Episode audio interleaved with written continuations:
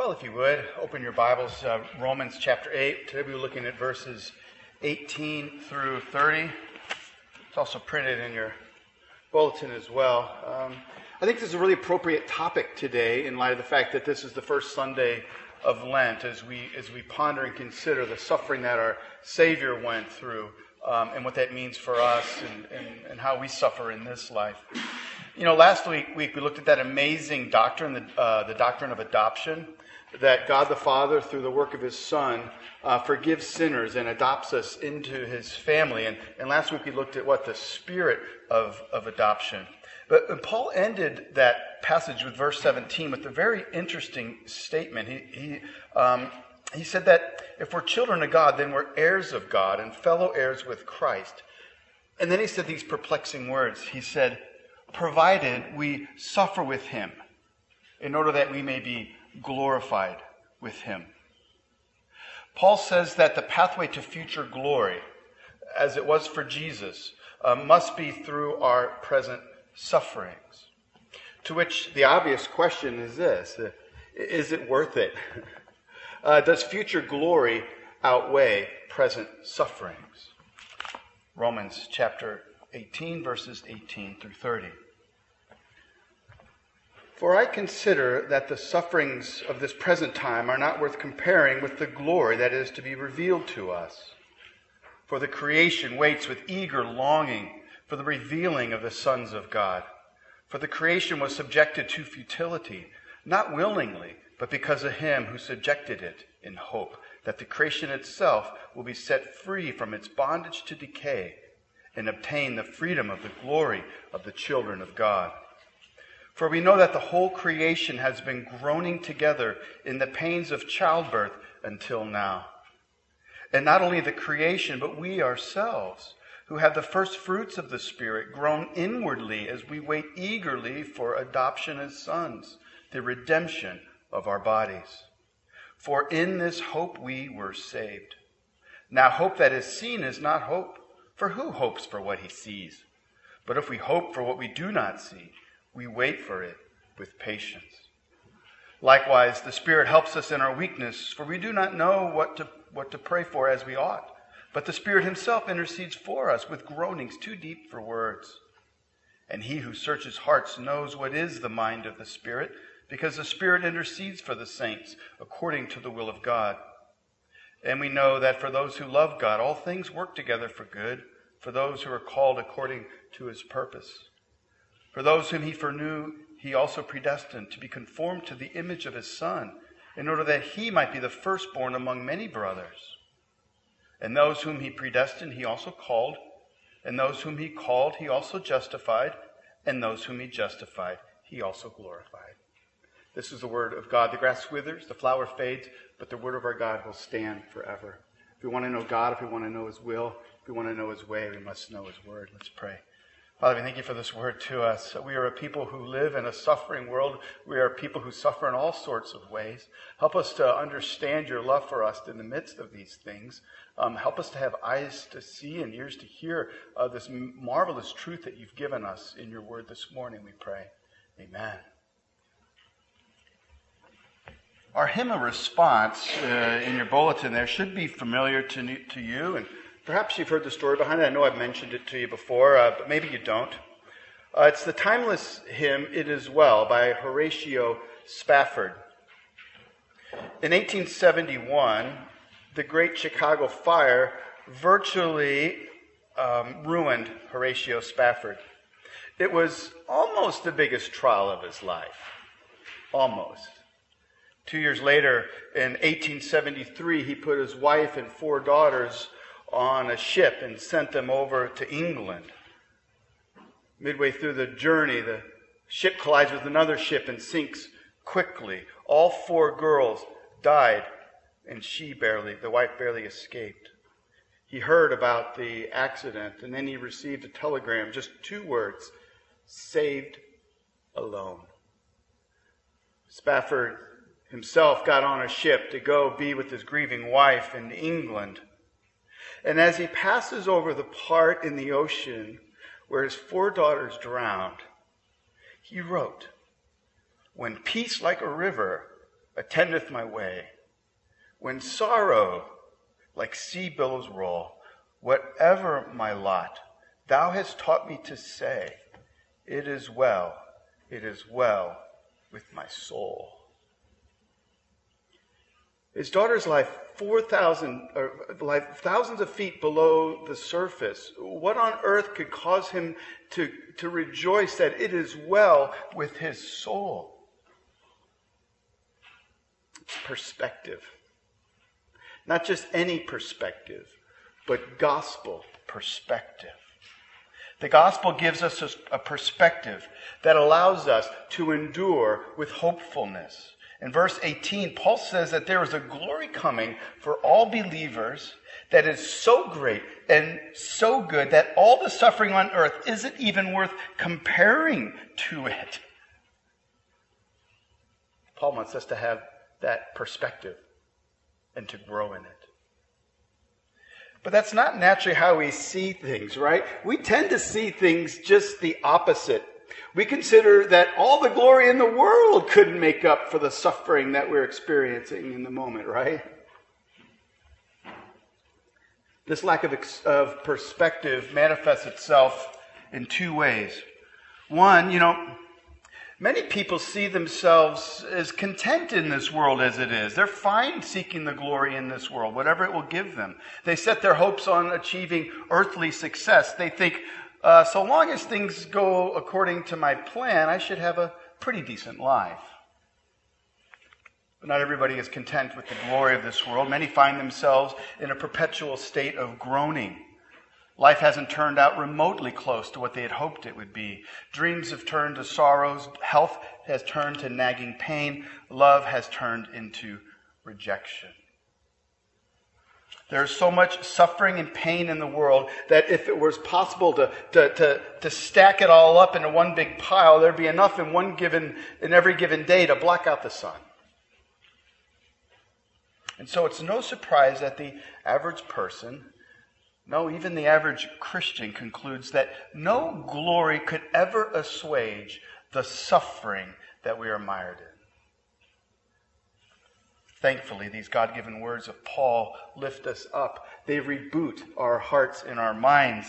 They give us a perspective to see what God is up to. And he is nothing, he's up to nothing short of delivering his children into a miraculous glory. Once again, Paul is focusing upon the person and the work of the Holy Spirit.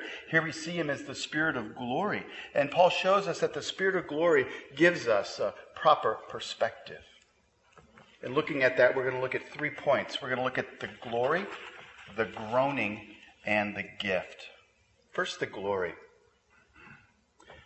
And here's kind of the big idea. When, when we perceive the glory, it allows us uh, to have a proper perspective.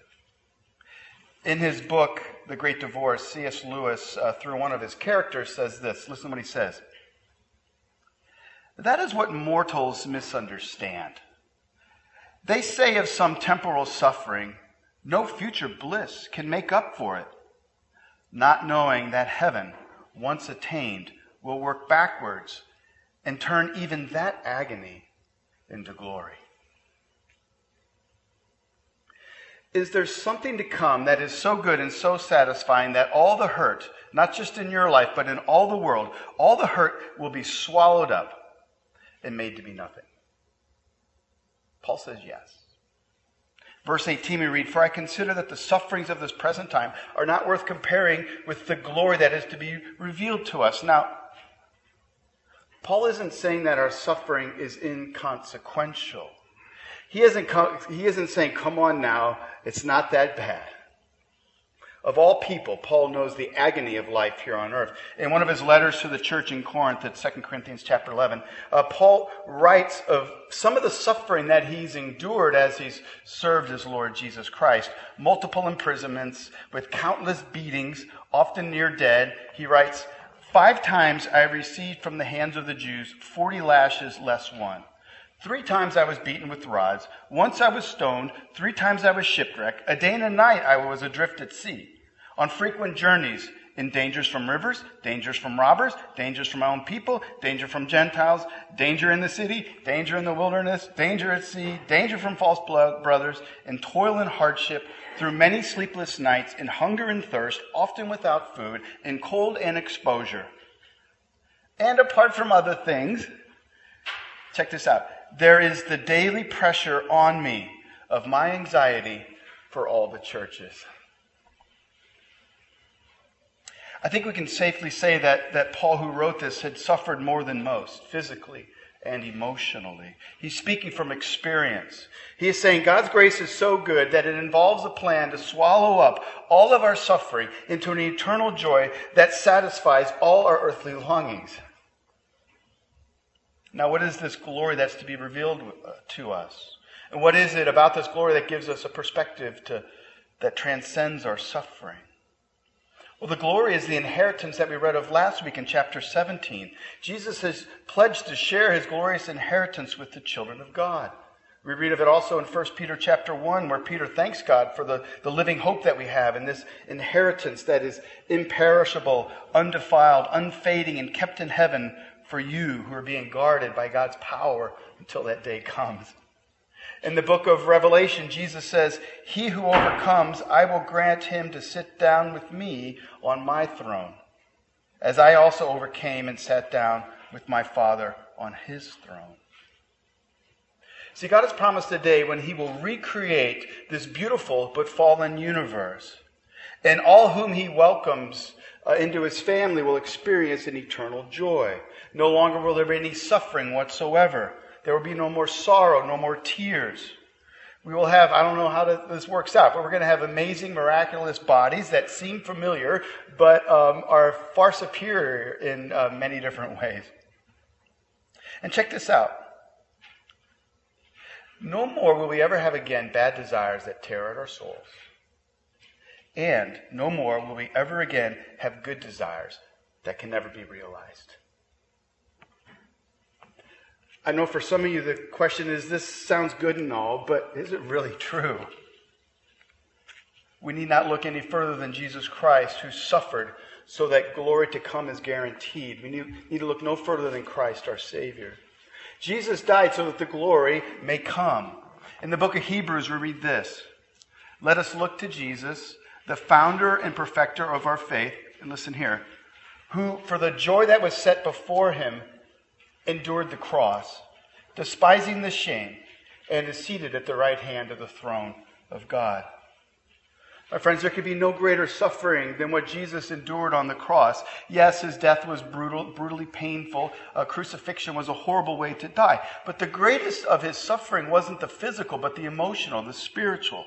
Jesus took upon himself all the sins of the world, of the entire world, all the punishment that these sins deserve. Jesus, who had never experienced any separation from his heavenly Father throughout all eternity, and the moment he hung on the cross bearing our sins, he was cut off from his own heavenly Father. The suffering of our Savior is beyond compare to what anything that we can go and experience here on this earth. And yet, Jesus looked to that future glory to come, and it gave him the perspective to endure the cross my friends, we would have no salvation if Jesus didn't have this perspective. We would not know what um, glory is to come if Jesus had not endured suffering. Which shows us that, that suffering and joy need not be separated. In fact, they belong together. Without the suffering of our Savior, there can never be joy for Him and joy for us. What we see is Jesus had perspective that joy brought him through the suffering. Christian, there's a day coming when all of your suffering will make sense. In some mysterious way, it will all add up. It'll be figured out in the age to come. So let me ask you, where is your hope anchored? Do you see your life from the perspective of this future glory to come? That's the glory. Now for the groaning. Proper perspective helps us to groan with hope. In our passage, it's interesting. Paul shows us that uh, the creation groans with hope as well as the church groans with hope. First, let's look at how the creation groans with hope. We see it in verses 19 through 23. Creation, or the created universe, is mentioned four times, in, once in each verse. Notice how the, the sufferings of creation are described. Verse 20 creation was subjected to futility and not willingly. Futility means like frustration. God has subjected nature to a frustrating experience. See, man brought sin into the world, not just on himself, but also on all of creation. When mankind fell, when Adam fell, all of creation came under a curse as well. Verse 21 says that creation is held in bondage to corruption. That is, it's subject to decay. My friends, there is a continuous cycle of birth, growth, death, and decomposition. The whole universe appears to be running down. In verse 22, we read that the whole of creation has been groaning together in the pains of childbirth until now. Futility, decay, pain. These are the words the apostle uses to describe the present suffering of nature, of creation. Do these words not sound eerily familiar to what we experience as human beings? And yet, for all of its groaning, I want you to see this point. For all of its groaning, creation has the proper perspective. Do you see that? Look at verse 20 again. Creation is subject to futility in hope. Verse 21 creation is in bondage to corruption and decay, but, but it has the hope that it will one day set free and obtain the, the, the freedom of the glory of the children of God. Look again at verse 22. Uh, yes, creation is groaning in pain, but what kind of pain is it? Is it pain from being stabbed to death? No, it's pain from childbirth. Now, I know this may surprise you, but I have no idea uh, how bad childbirth pain is. All right, um, but I was present for the birth of all three of my daughters, and when I say present, I mean I was like there. I mean like right there. All right, so I, I could have said, "Scoot over, I got a catcher's mitt." You know, it was right there. And um, my wife was a real champ at giving birth, but I can tell you, never before or since have I seen her face so beet red, right? And, and within her, there was this groaning that, that seemed to come from some, some deep recess, some untapped resource within as she cried out. But for all her pain, she groaned with hope. See, for after the pain comes the new life. See, creation is groaning for the new birth. It's longing for the pain to end, for the freedom from decay to arrive, for the frustration to stop. Have you ever been to a construction site and they got those boards all around? Maybe they got a couple holes somewhere where you can peep through. You got, you to stand on your tippy toes just to see the new creation that, that's being built back there. That's the image that Paul is giving us of creation. It's on its tippy toes, longing for the day when God brings this all about. My friends, creation has the proper perspective on suffering. Creation is groaning for the new birth. That's how creation groans with perspective. Now, for how the church groans with perspective. We see this in verses 23 through 25. See, the believer, like creation, groans with hope. Or at least we should. Verse 23 and not only the creation, but we ourselves, who have the first fruits of the Spirit, groan inwardly as we wait eagerly for adoption as sons, the re- redemption of our bodies. And we know Paul isn't speaking here about every human being. He's speaking of the church, those who belong to God by faith in Christ, those who had the first fruits of the indwelling of the Holy Spirit. First fruits were the first fruits on the vine that came long before the harvest. But what did they tell you? The first fruits signified that there was a bountiful harvest to come. Just wait, it's coming. Paul is saying that God's children have been given the first fruits of the Holy Spirit into our lives. Paul adds in verse 24 that for in this hope we are saved. Christian, understand this. Right now, in your present state of things, you're only like half saved. you're half adopted. Yeah, our minds have been renewed, but we're still subject to, to sin and temptation, are we not?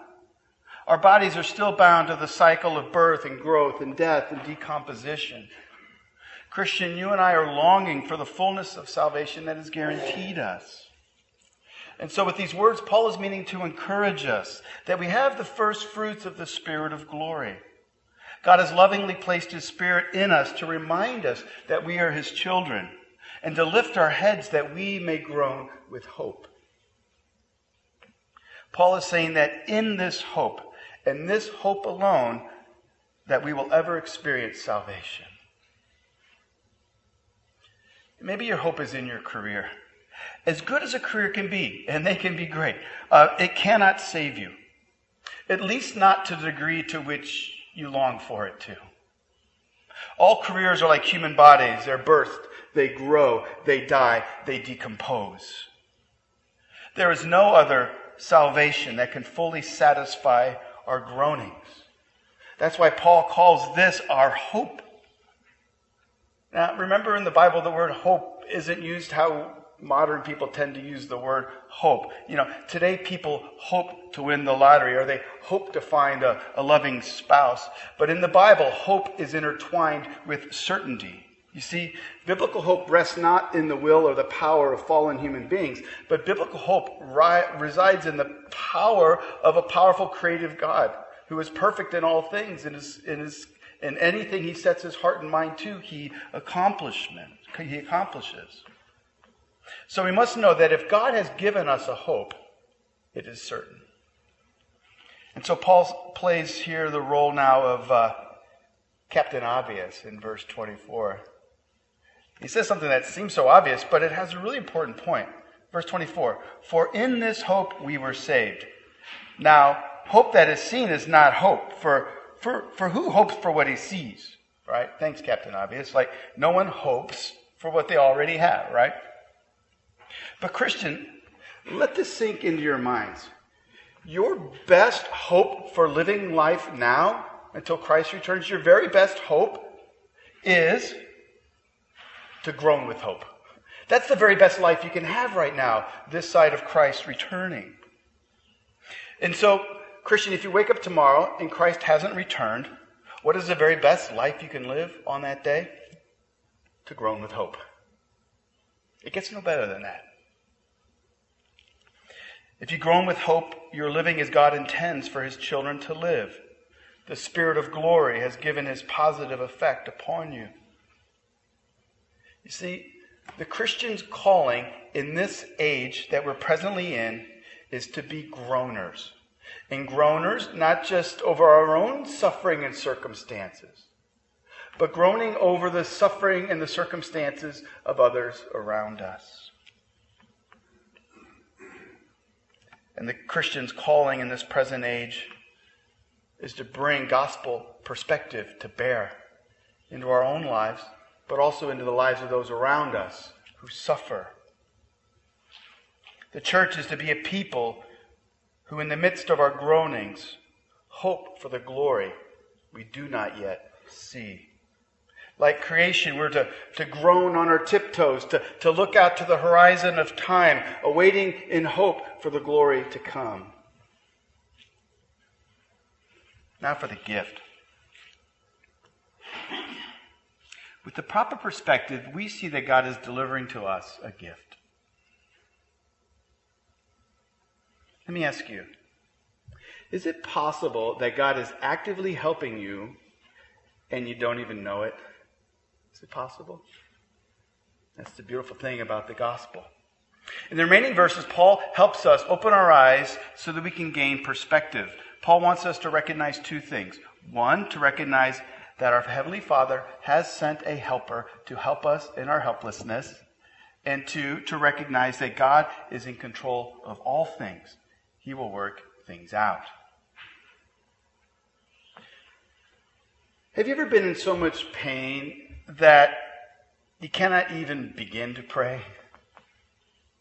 It could be physical pain, but it could also be pain from facing a difficult life situation or perhaps deeply felt grief over some failings or flaws that still exist in your life. Christians find themselves wanting to pray, but having no words to pray. This happens often. Paul tells us that the children of God have been given a special intercessor none other than the Spirit of glory. When we are weak, the Holy Spirit groans on our behalf. The creation groans, the children of God groan, and the Spirit God has placed in us groans on our behalf when we are too weak to even know what to say to our Heavenly Father. Verse 26 Likewise, the Spirit helps us in our weakness, for we do not know what to pray for as we ought. But the Spirit Himself intercedes for us with groanings too deep for words. And he who searches hearts knows what is the mind of the Spirit, because the Spirit intercedes for the saints according to the will of God. What a wonderful picture of, of our Heavenly Father's love for us. When we're so overcome on our knees before the Father, when we're so grief stricken that all we can do is utter some guttural cries for mercy, the Spirit enters into those groans on our behalf. And notice that the Spirit intercedes for the saints according to the will of God. The Spirit enables us to pray in line with God's plans and purposes for us and for this world. If you've been a Christian for at least a little while, I'm confident of this, that you've experienced this work of the Spirit in your life, groaning on behalf of you when you do not know what to say. A time of heart wrenching prayer, which at the end you have a peace in your heart that, that makes no sense. That's part of the work of the first fruit of the Spirit in your life. In his letter to the Philippians, Paul says, Do not be anxious about anything, but in everything by prayer and supplication, with thanksgiving, let your requests be known to God. And the peace of God, which surpasses all understanding, will guard your hearts and your minds in Christ Jesus. Christian, what a gift, huh? Does the knowledge of such a gift of the Spirit of glory give you confidence to pray even when you do not know what to say? Well, not only is the Holy Spirit a gift in that He intercedes for His children, He also powerfully works to bring about God's sovereign plan for His people and for this universe. We see here that, that the Holy Spirit works for good and for glory. First, for good. Is it all possible that God could take the worst suffering situations of this of our lives and work them for good? That's what Paul says. So he can and he always does. Look at verse 28. And we know that for those who love God, all things work together for good, for those who are called according to his purpose. Here is a promise that transforms our perspective, right? The good things in life, we don't deserve them. So we receive them with gratitude, knowing that they came from our loving Heavenly Father's hand. But so too the bad things in life. When things go wrong, God works in all things for our good. See, nothing happens in this universe without God's authority. God is sovereign over all the events of this world. So nothing happens by blind chance. This means that all those good things that you pray for, but God does not provide you, well, then God must have determined that they are not good for you. At least not at this moment. And those difficult trials that you face, God must have determined that these are good in, in, when viewed in his larger plan. Good for you and good for his creation. I think most of you know, like four years ago, I was riding my bike and I got ran over by this really big truck. And for uh, at least a year and a half, uh, my life was um, utter misery, misery. Um, physically, uh, emotionally, spiritually. Uh, pain was there. It was severe. But throughout it all, I, I, knew one thing. I knew that God was sovereign and that He works out all things for good. That He allowed this into my life. Although I don't know why, I couldn't put a finger on it. I've been taught this. I've been taught as well with my soul. And you know what? Four years, four years later, I cannot stand before you and say, aha, now I know why. Woo, God revealed it. I, I know what he was doing in all that time, right? But I can see a few things, and I can say this. One thing, it's possible that God interceded and put me on the sidelines because he knew I was going to fail. I was going to commit some sin that would disparage his church or drag the name of Christ into the dirt. Into the dirt. You know, I've prayed that God would, if anything, if I would ever do anything that would harm uh, the, the ministry of the gospel, that He would kill me or, or take me out of commission. And so who am I to say that God didn't do that, right? He would be good to do that. But I also know that maybe some other things are going on as well. I kind of hope so. um, I spent close to two years in physical therapy, and I became friends with one of the guys who works there. And I've seen him off and on. I've spent time with him. I really enjoy his personality. We get along quite well. Uh, but last week, I spent a couple hours just hanging out with him. And he was asking deep questions. A lot of them reminded me of the questions I had before I came to faith in Christ. And I was just, I was loving it. And I'm, like, when I was done, it was over. You know, I invited him to Christianity Explored and prayed that he comes. Uh, but at the end of it, I'm like going, God, I never would have met this guy had it not been for getting hit by a truck and needing two years of therapy. All this to say we must have the perspective that God works all things together for good for those who love Him, who've been called according to His purposes. Christian, does this give you perspective? Does it perhaps change how you view things when that difficulty lands in your lap? Paul wraps up this section with some of the best perspective giving words in the, in the entire Bible. How do we know that this day of glory that Paul speaks of will actually arrive? Maybe there's contingencies I haven't thought of. Maybe I'm going to screw up so bad I'm going to blow it all. God's going to say, the heck with you, man. That was a huge mistake, that Middlekauff guy, right? Paul says, not a chance. Paul says that God has loved us in such a way that nothing can take away this future glory that's to come. Look at verse 29. It's perhaps one of the most astounding verses in all the Bible. For those whom he foreknew, he also predestined to be conformed to the image of his Son, in order that he might be the firstborn among many brothers. Remember last week we looked at that doctrine of adoption where God adopts us into his family. Tell me, what, what is the motivation behind adoption? Is it not love, right? And what we see here is Paul's expanding on the love of our Heavenly Father. Those whom God has called according to his purposes will one day be conformed to the image of his Son. Let's scratch your head on that one. I don't know what you're hoping for. I, you know, just maybe a little bit better you, you know, without some of those bad habits, you know, and maybe the knee get fixed a little. I don't know what you're hoping for. God is something far greater than, than you could ever hope for or imagine. God is going to transform you into the glorious image of the most beautiful man who's ever lived and who's risen from the dead and is now arrayed in glory and splendor, whose life is, is a life of love and joy and goodness. He's called us to, to experience an, an infinitely pure and happy and joyful and fruitful eternal existence. Now, you might not consider that the greatest end, but it is. There is no greater you possible than the you God has coming.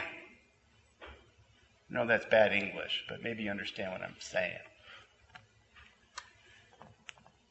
And so understand this. If you are in Christ, God's ultimate plan for you is complete. Uh, the work He has begun in you will come about. And when he's finished, you will be transformed in the image of God. The image of God in human form. And that's what we were originally created. We were made in God's image in the garden, and that image was tarnished and broken. So God had to send his own son, who is perfect and free from sin, in order to redeem and to restore us. Not so we can float away in some bodiless existence and with harps and, you know, hanging around in some boring eternal ethereal existence. No, God's purpose is to restore this very earth. The creation is like leaning over the boards, like trying to see it coming, right? The creation is longing for this. God is longing for it. He's, he's longing for what? The sons of God's to come back. The creation is longing for, for you and me to be redeemed and restored so we can come back here and live the life how we're supposed to live. That's what's coming. Shame on us for getting so wrapped up in the little bitty things of this world, the little tiny glories that seem to be so nice if we could just get them. The house here, the house there, the job here, the relationship there. These are all good things, but they mean nothing unless they're somehow a part of the, the greater thing to come. Does that make sense? God has us on a trajectory of glory. All the longings in your heart and in your soul will one day be fully fulfilled. You will be the person you long to be. You just our minds need to be opened up to what God has planned for us.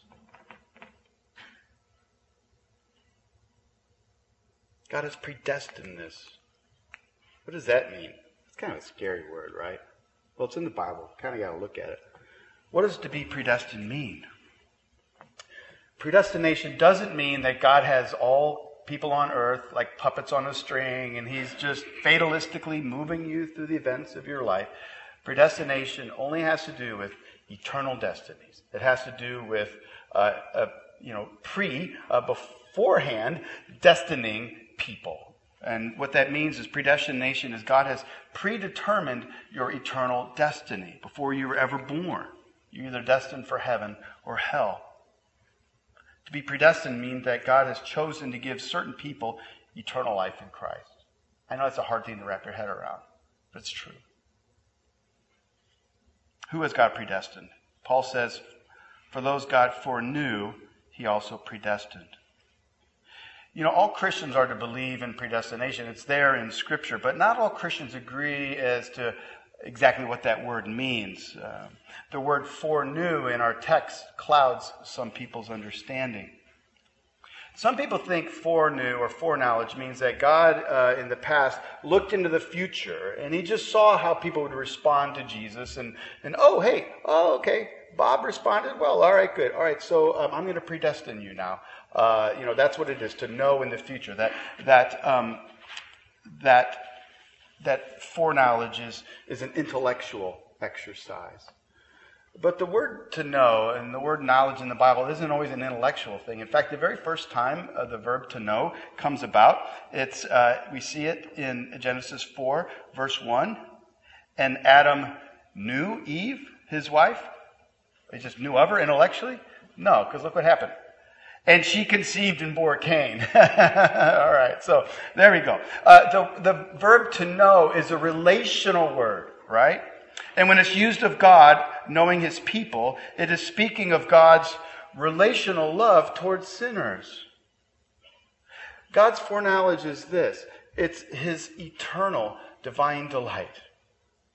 God in eternity past, before you were born, before you did anything good, before you did anything bad, God determined to love you. I know it blows your mind, but that's how God operates.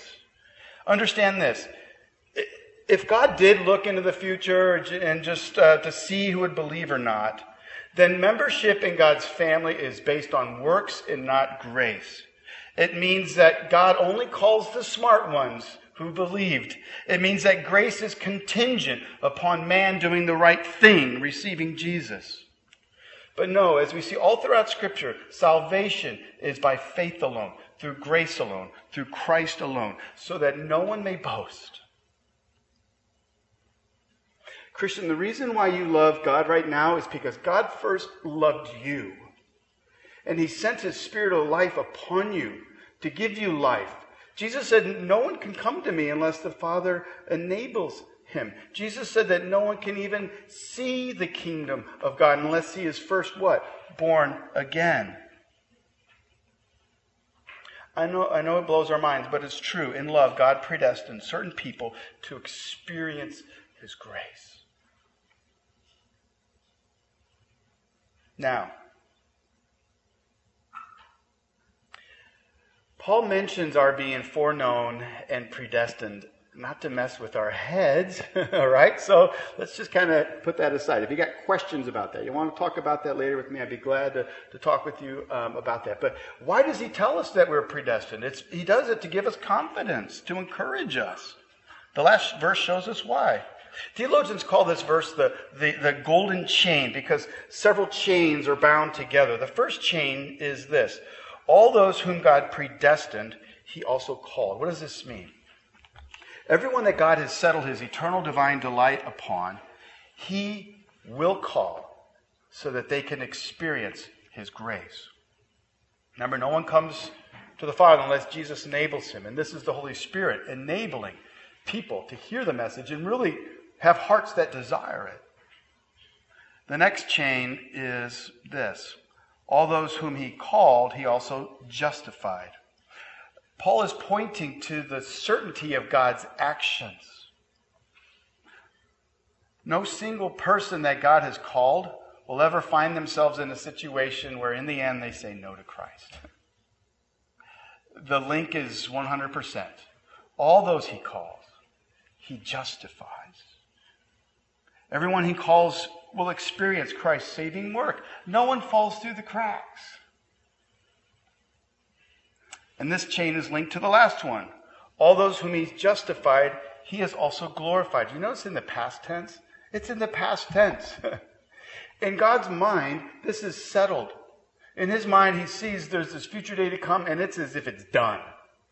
Every single one whom he has lavished his eternal divine delight upon and has justified will be glorified. He will bring this about. It's his, it's his settled plan. It rests on his gracious character. It rests on his powerful love, not ours.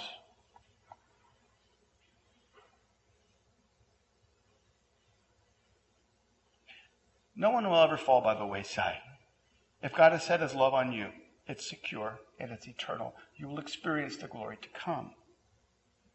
So that suffering you're experiencing, Christian, don't let it cloud your understanding of God's gracious plan for your life. He has predestined you to be conformed to the image of his Son. So, Christian, the day of your glory is coming. This is the most monumental gift you could ever receive, and it is certain to come to pass. You see why this passage is so important? Does it not give you perspective? Can you not sing with Spafford in a few moments? It is well, no matter what your circumstances are right now. The suffering of this world cannot even be compared to the glory to be revealed to us. Yes, all of creation is groaning, but it is groaning with hope. Creation is on its tiptoes, looking towards the horizon of time. Creation is waiting for the beautifully redeemed children of God, you and me, arrayed in glory, returning to this earth. Until that day, we groan too. But, Christian, you do not groan as one without hope. We must wait for that day with patience. We must cry out to God in our weakness and allow the gift of the Spirit within to give us peace in the midst of our sorrows. And we must know that God works out all things for good to those that He has called. And from this perspective, we must jettison all thoughts that cause us to think that God has abandoned us. He has not. Far from it, He has great and glorious plans for His children. And nothing can get in the way of those plans. Even the sins of his people cannot get in the way. Our glorious inheritance must come to pass, and it will, because God has determined in eternity past to lavish his eternal divine delight on his sons and daughters. Christian, it is in this hope and in this hope alone that we are saved. May God give us perspective to see and long for the glory that is to be revealed to us. Let's pray. Father, these words seem too good to be true. I, I, I, don't even think there's enough room in my brain to really try to put it all in there to make sense of it all. I, I pray for each of us that we would take the pieces that we can and press them into our hearts, that we could try to get a better perspective on, on what you are up to. Um, may you give us uh, hopeful hearts. May you cause us to be patient. May we trust in you no matter our circumstances. And um, we long for that day when you return and make all things right.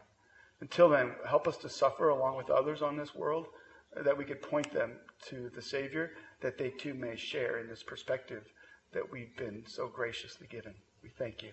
Amen.